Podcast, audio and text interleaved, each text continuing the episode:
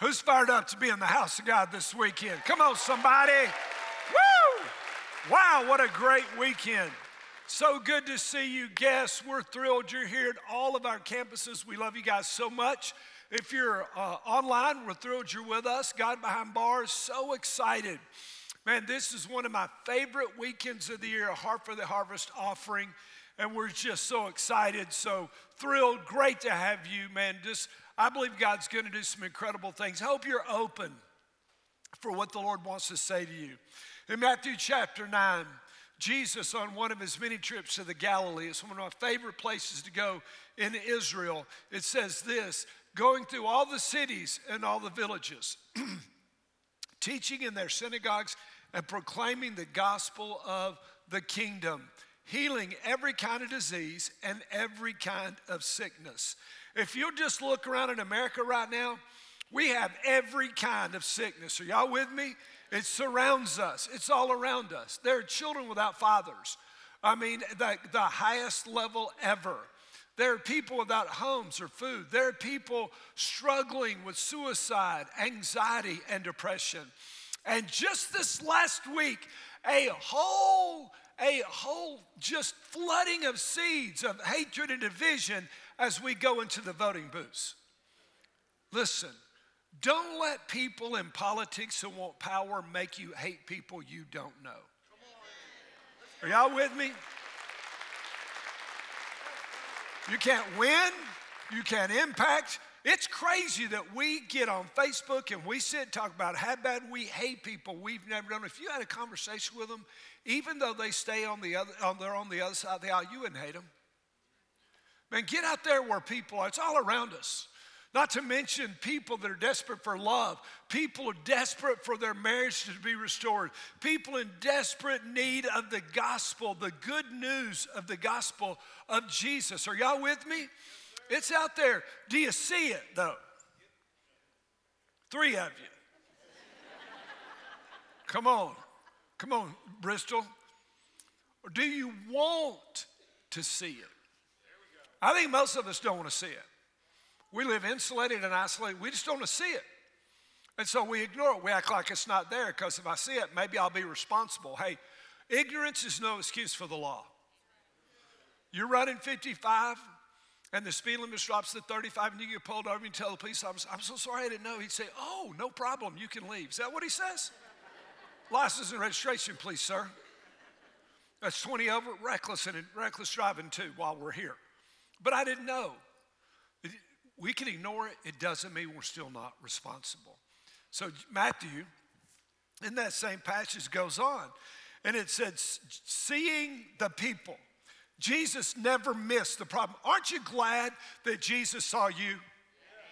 See, Jesus seeing the people felt compassion for them, for they were distressed and dispirited like sheep without a shepherd.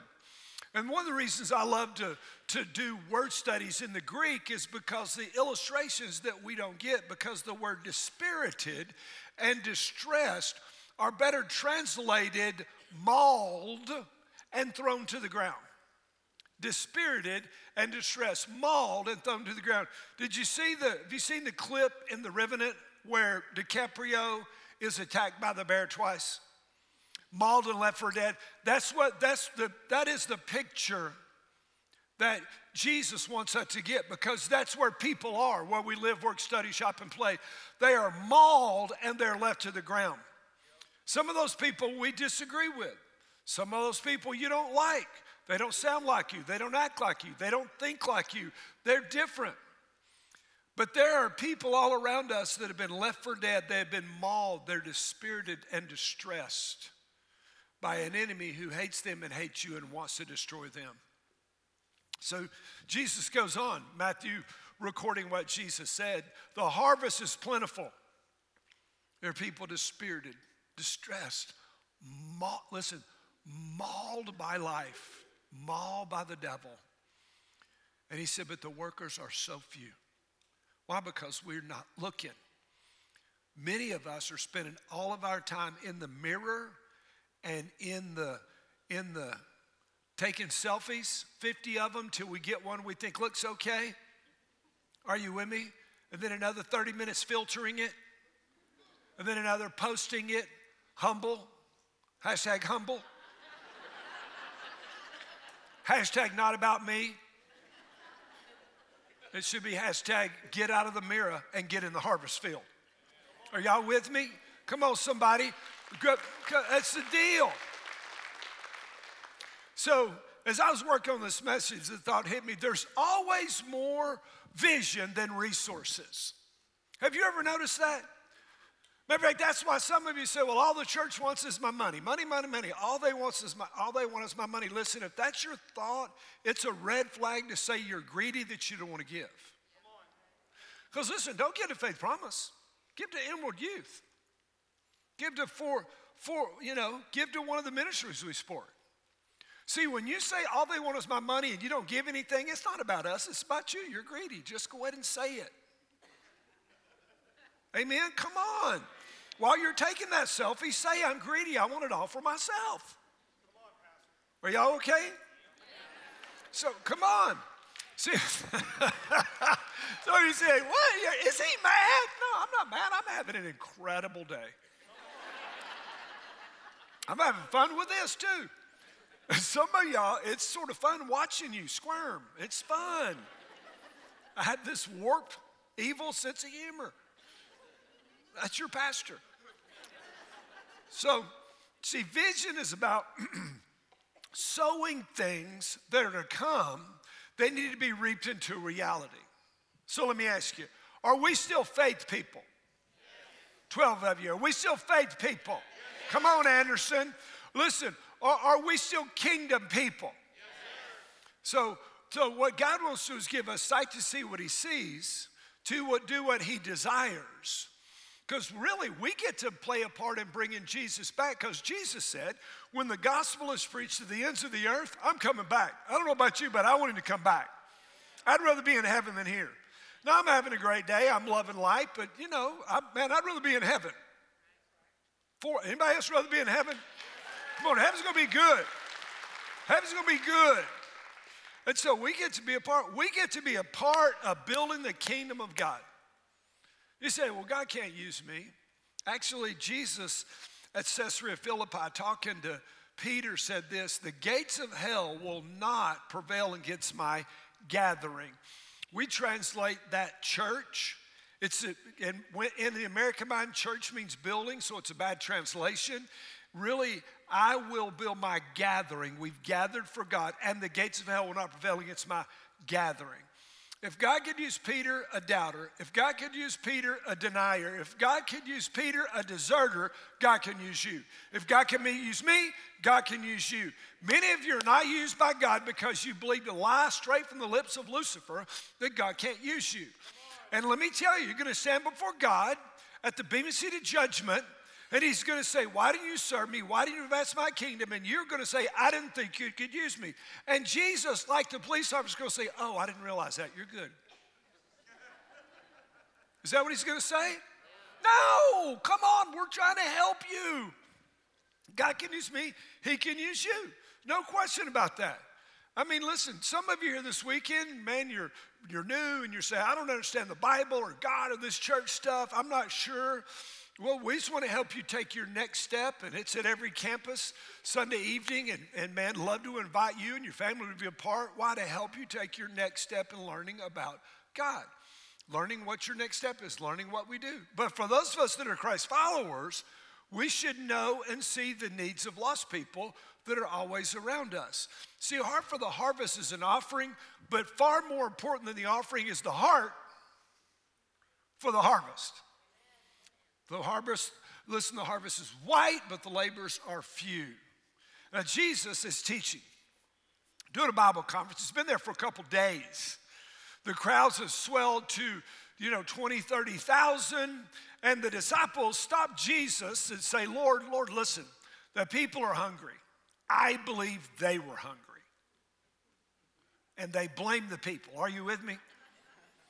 And they said, Jesus, you gotta, the people are hungry, you gotta take a break. And Jesus said, What do you boys think we should do about it? And what do they say? Send them home. Because there's nothing we can do. And that is the mantra of the 21st century American church with a very small God with limited power. There's nothing we can do. We look at problems, we say the problems are too big. No, your God is too small. Our God wants to use this place in revival. He wants to use this body to change this city, the state, and the world. And our God can use anybody He wants to, and He wants to use us. Come on, somebody. Well, you know, I post on social media, you know, get your hands dirty. Students, how about that classmate who's struggling with his or her identity? Are you loving on them? How about somebody in your family who's deciding whether they're going to abort a child or not?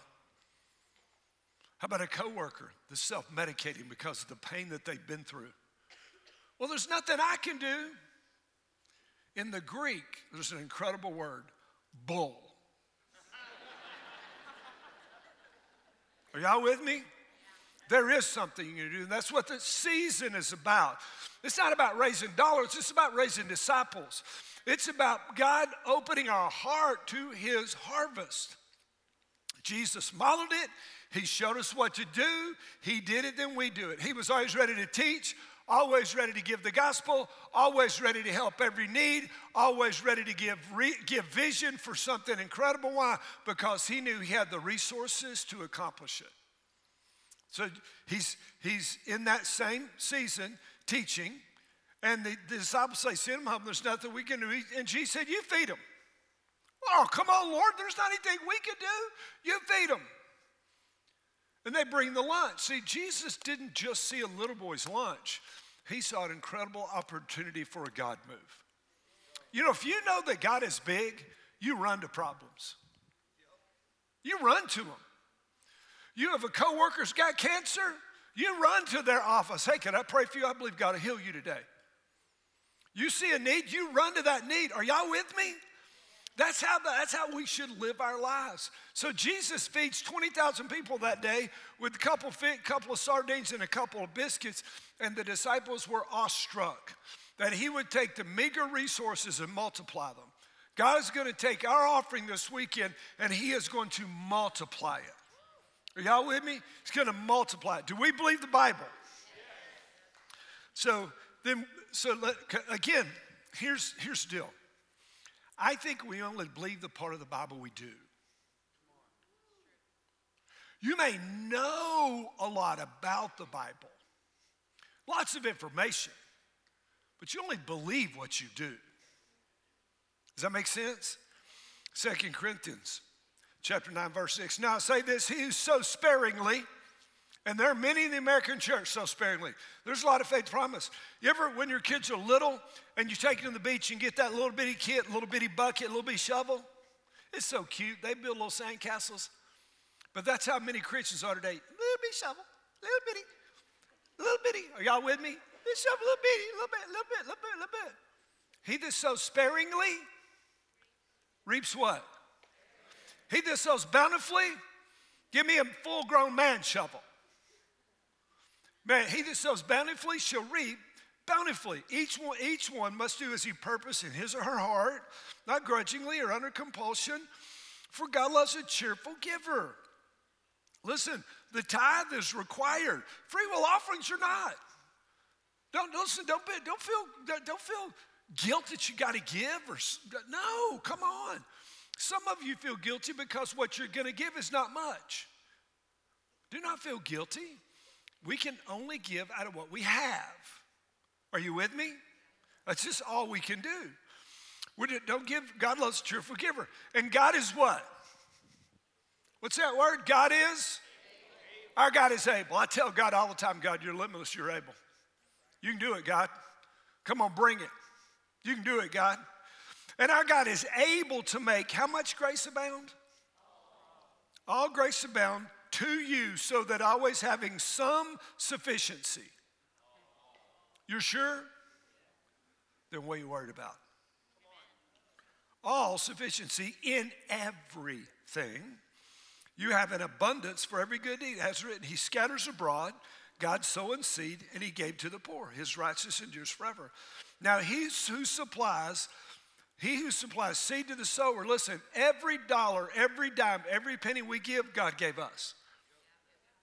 The first free will life we talked about in the series, Pastor Zach talked about the tabernacle. Every dime, every diamond, every gold, everything they gave was given to them when they left Egypt. Everything you have, God gave you. He who supplies seed to the sower and bread for food will supply and what? Multiply your seed for sowing and do what? And increase the harvest of your righteousness. You will be what? Enriched. You don't even want to say those words, do you? Come on, you'll be enriched in everything with all liberality, which through, which through us is producing thanksgiving to God. There'll be all kind of gifts given this, this weekend. There'll be all sizes and shapes, children that'll break piggy banks, teenagers that have saved money, single mothers, senior adults on, on, on fixed income, business people who are able to write significant checks. It'll be all. And you know what? Every gift matters to the kingdom. Every gift matters to the kingdom. We've been talking about sowing and reaping. It goes, last week I was in Matthew 13. Let me pick up the next verse. Matthew 13, verse 31. He presented another parable to them, saying, The kingdom of heaven is like a mustard seed, which a man took and sowed in his field and it is smaller than all the other seeds. But when it is full grown, it is larger than the garden plants and become a tree, so that the birds of the air come and nest in its branches. See, even the smallest gift sown into the ministry multiplies into a great ministry. Are you with me? Heart for the harvest is not about equal giving, it's about equal sacrifice. Now, do we believe the word? Come on, do we believe the word? It's going to be all sufficient in everything. Because what we have to realize is every day you're sowing seed, every day you're reaping. That's the law of the harvest. You'll reap more than you sowed, and you'll reap later than you sowed. But you are good. So we're all reaping every day, and we're all harvesting every day. We're all sowing, we're all reaping, whether you realize it or not. The question is, what harvest is your heart set on? Is it set on UT winning the national championship this year? How many wanted Ohio to lose so UT? Come on, somebody. You know what I'm talking about. Come on. You know, there's nothing wrong with sports. It's fun. It's just a harvest field. Are you with me? Because well, whether UT wins or not doesn't affect eternity. Now, some of you, your joy is hooked on UT score. Holy moly, grow up. Are you with me? And some of you that thought you got the hook, you're, you're, you're depending on what Alabama does or Georgia does. Come on. I will come to your house today. What harvest is your heart set on? Because Jesus said in Matthew 6 21, where your treasure is, there your heart will be also. Some of us is in our house, in our vehicles, in our kids, in our retirement plans, in our money. This is what I believe. Come on, if you're listening, say I am. If you set your heart on God's harvest, God will set his heart on yours. Let me say that again. If you will set your heart on God's harvest, God will set his heart on yours. How do you know that? Because he said, Seek ye first the kingdom of God and his righteousness, and all these other things going to be added unto it. All these other things are your harvest. But you got to set your eyes on God's harvest first. Does that make sense? Reading a great book and I've, I've used a lot of ways to try to communicate this truth. I actually already said it two or three times this weekend. But, but the author's writing about Solomon, the wisest man that ever lived. What makes this story more ironic is that, wisdom, is that the wisdom which was given to Solomon would have kept him from error if he had only lived by what he knew to be true. If ever there was an example of what it is like to know things in the mind that don't become a personal experience, this is it. Knowledge of the truth that is unapplied. Most of us are educated beyond the level of our obedience. Are y'all with me? Knowledge that is unapplied eventually deadens us to the full impact of those specific truths. Strangely, we become insulated from the conviction of the Holy Spirit concerning the truths we understand the most if they have not impacted our lifestyle. We only believe the parts that we do. Does this make sense? Seek ye first the kingdom of God. Seek ye first the kingdom of God, his righteousness. Do we believe heaven's real? Yes. Do we believe hell is real? Changes everything. Changes everything. See, the gospel changes how we live, what we do, the trajectory of our life. So now the people that you know may not believe the Bible, but they should know you believe it because of how you live. Now, let me give you a biblical example Jeremiah chapter 32. Jeremiah is known as the weeping prophet. He wrote the book Jeremiah and the book Lamentations. If you're depressed, don't go to Lamentations because you will take your life. Go to Philippians, go somewhere else. But so, Jeremiah 32, Jeremiah is doing his best to preach a difficult truth in a horrible day in Israel's history. Israel had become so wicked and they had idols under every green tree on every hill. They put the Baal idol in the temple of God on Mount Zion. They were they had a 20-foot skillet that they would build fires under. The iron would grow red hot and they would throw their babies onto the skillet and cook them to the god Molech. In the midst of that sin and degradation, God sends Jeremiah one last time to warn the people if you do not turn, I'm going to come. I'm going to send my servant Nebuchadnezzar, a lost man with a lost army, and he's going to come and bring my wrath. And the people said, That's not going to happen. God wouldn't do that. No way. See, in this day, in the last days, we heap, we heap up teachers that will tickle our ears. That's what the Bible says. So the Babylonians come. And Jeremiah says, Listen, you're going to lose if you'll just surrender. Everybody will live, but if you fight, everybody's going to die. So they throw him in prison. They put him in a well. They beat him. They put him in socks. It's horrible. So he's in prison, and God comes to Jeremiah and says, Hey, Jeremiah, listen, I'm going to send your cousin the son of your uncle Hananiah, he's going to come to you and he's going to ask you to buy the field that the family owns in Anathoth. Now, in that day, if you wanted to sell property, there was a list of people that you had to go through. Those that had first right of refusal, right of redemption in Israel's law. So they come to come, so he's going to come buy the field. So his cousin comes, Jeremiah, you've got right of redemption, you need to buy that field. Now understand what this would be like. It'd be like me coming to you saying, I've got an incredible lakefront, prop, property in the Ukraine. And I'm gonna sell it to you for a great price. Are you gonna buy that property? No. Putin may get it. Who knows what's going to happen in the Ukraine? It's crazy over there. I'm not buying that. That's what God said. Jeremiah so proved because Jeremiah said, the Babylonians going to take us. They're going to destroy the temple. They're going to burn Jerusalem. They're going to take those that are alive back as slaves. And in 70 years, we'll be released by Cyrus the Persian, and we will come back and rebuild the temple. And so he's telling you to prove to the people that what you're preaching, you believe. Buy that field, sell the deeds, and when the people come back, your family will still have the farm in Anathoth. See, God wants us to prove we believe what we say. We prove it by how we live. Not by what notes we write, not by, not by what doctrine we say we believe. Come on. Now, faith promise come a long way, baby. The faith of the founders, man, they've carried us for a generation. They have seeded an incredible move. Some of you have never seen these, but the very first Sunday we met was in Garden Plaza in Oak Ridge. It's today called the Doubletree. There it is. It's right there. We met there the glory fell. People were pulling up in the parking lot saying, What's going on in, inside the hotel? God was moving. He was sealing that he wanted to do something.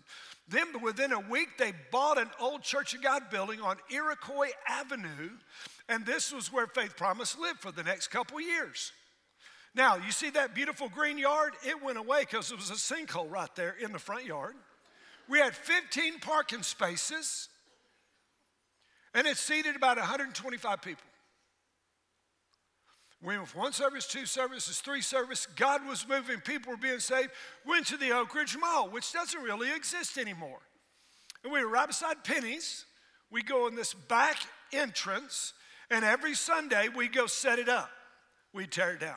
We'd set it up, we'd tear it down. Come on, North Knoxville, you know what it's like to do that. Are you with me?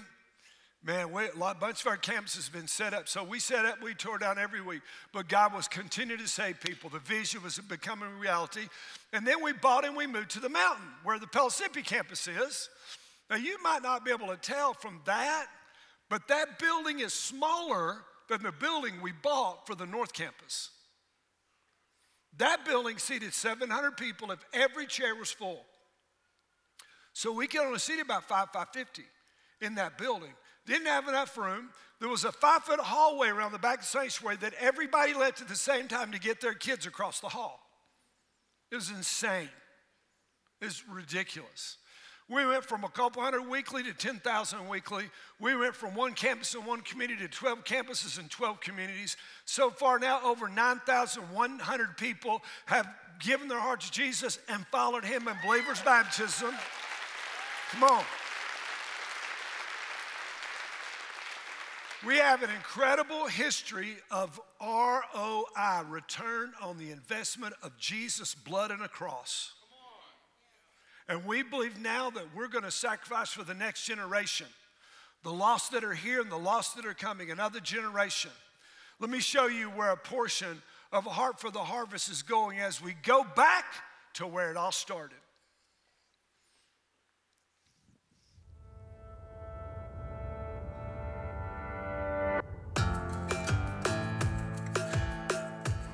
Robert, thank you for joining us today. Um, we're so excited to have you guys here, have you as one of our Heart for the Harvest partners. Tell us a little bit about the ministry that you and Rima are doing in Israel. Our goal is to get the gospel to every person in Israel. Being Israeli citizens, we decided that being in a country where people aren't exposed to the gospel, that we would use the freedom we have to get the gospel out to every person we could. So that that's one of our themes this year for our Heart for the Harvest is that we want to be planting seeds for the harvest. So what are some of those ways that you guys are planting seeds in Israel? The way that we found that is most effective is through the house church. It's just a small intimate group where people can interact with the gospel by way of the Holy Spirit to grow and use their gifts that God's given them in the context of the church. And so you and Rima are kind of overseeing this effort to reach people with the gospel and then you guys are raising up leaders to lead these house churches and kind of overseeing those house churches. Is that right? That's right. Yeah, we're trying to start a house church movement in Israel. We have a small house church network, around 50, 60 churches. All of this comes from the work of spreading the gospel. When someone uh, comes to faith or is interested in knowing more, the house church in Israel is really the best format because it's small, it's intimate, and this is uh, a way where they can engage with God's Word on a personal level. So, Robert, this year for Heart for the Harvest, we're going to be partnering with you and your wife, Rima.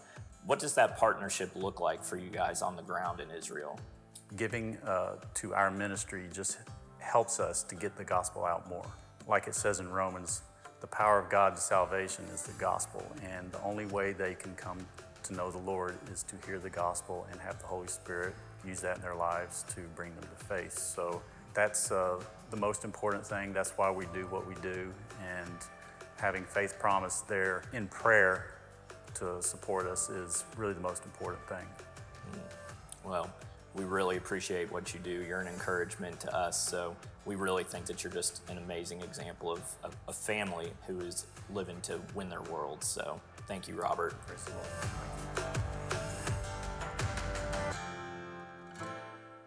Going back to where it all started, as a matter of fact, every undesignated dollar, that means a general offering that comes in, we take 10% out for missions, and we are working at where we, where we tithe our missions back to Israel to win the people where it all started. The Bible says, pray for the peace Jerusalem. Blessed are those that pray for Israel. See, I don't want anybody to say what I said. Nobody cared for my soul. So we're gonna we're gonna start with one percent of the state of Tennessee. We're gonna go around the world. 410 Bridge, Israel, One Hope, other partners. Why do we sacrifice? We sacrifice we sacrifice because we believe the Bible. Amen. We sacrifice because we love God. We sacrifice because we love people. We sacrifice because we want to win the world. That we believe the next generation is going to soar beyond anything this generation did. Do you know we have staff members that were not even born when Faith Promise started? Come on, that's incredible. Founders, that is, might make you feel old a little bit, does me. They weren't even born. Incredible young men and women of God who are fired up. I believe what the Bible says the glory of the latter days will greatly exceed the glory of the former days. It's going to get better. Nothing is going to stop this mighty move of God. No demon, no hell, no devil, no culture, none of this world, no sickness, no COVID, no fear of greed is going to stop this mighty move of God called faith promise. Come on. And I tell you, I'm fired up that in, uh, that in August, Pastor Zach, who is burdened, who is fired up, who is a radical, will take the lead into a next generation. Come on, who's excited as we move forward to that? Come on, next gen. But here's the deal the only way to stop it is us. If we lack heart, if we grow apathetic, if we grow complacent on our couches, if we grow tired of doing well, the Bible says, Do not grow weary in well doing, knowing that you will reap if you do not faint. See, we're, we're gonna, we're gonna, we can't rest on what we've done. We are not gonna take this high powered race car called Faith Promise and put it in neutral. We're going to put rocket fuel in it. We're going to supercharge it. And we're going to move into the future. When Jesus comes back, He's going to find us in His harvest field, winning people and making a difference. You have come to the kingdom for such a time as this. So come on, next gen. It's time for you to rise up. It's time for you to serve. The kingdom of God is sown by the seeds of faith and sacrifice. That is belief and action. Michelle and I will give our biggest gift ever this weekend, largest amount we've ever given. Why? Because we love God, because we love people, because we believe in the vision, and we want to win, this world. I was so lost, and nobody cared. Pray, therefore, the Lord of the harvest would put thrust us into the harvest field. Are you with me? Pray that God would throw laborers into the field. And so I, we keep this picture in our in our it's by our sink. We see it every day. Beautiful little seven-year-old promiser. Her name is Adeline. COVID was raging in 2020. Jen, Adeline's mom, and Adam, her father, actively involved in Faith Promise, uh, they did not know that Adeline had an immune compromising disease. Her mother was in the middle of a very high risk pregnancy. Adeline was rushed to the hospital because COVID, because COVID was killing her. Her mother could not even go be with her as she lived her last hours. But in the months before COVID, Adeline was actively involved in Faith Promise Kids. Adeline came home and told her mom and dad, I gave my heart to Jesus. Her mom and dad took her to Kids Steps, which she was baptized and loved Faith Promise and loved coming here. I can't imagine losing a child. I can't imagine Jen not even be able to go to the hospital. But you know what gives them hope and joy today? Adeline's with Jesus. She's with Jesus. You know, there's Adelines that live next door to you. They go to your school, they work where you work, they play where you play, they're on your ball team, they're in Israel, they're with the 410 bridge, they're in One Hope. And it's up to us. It's up to us. Our responsibility to get in the harvest field. And so, Heart for the Harvest is an offering, but it is about a heart for the harvest.